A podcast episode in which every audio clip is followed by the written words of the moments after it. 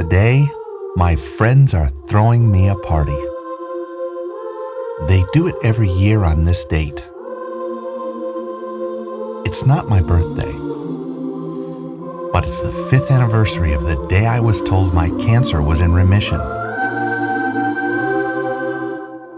And it's a day I thought I would never see.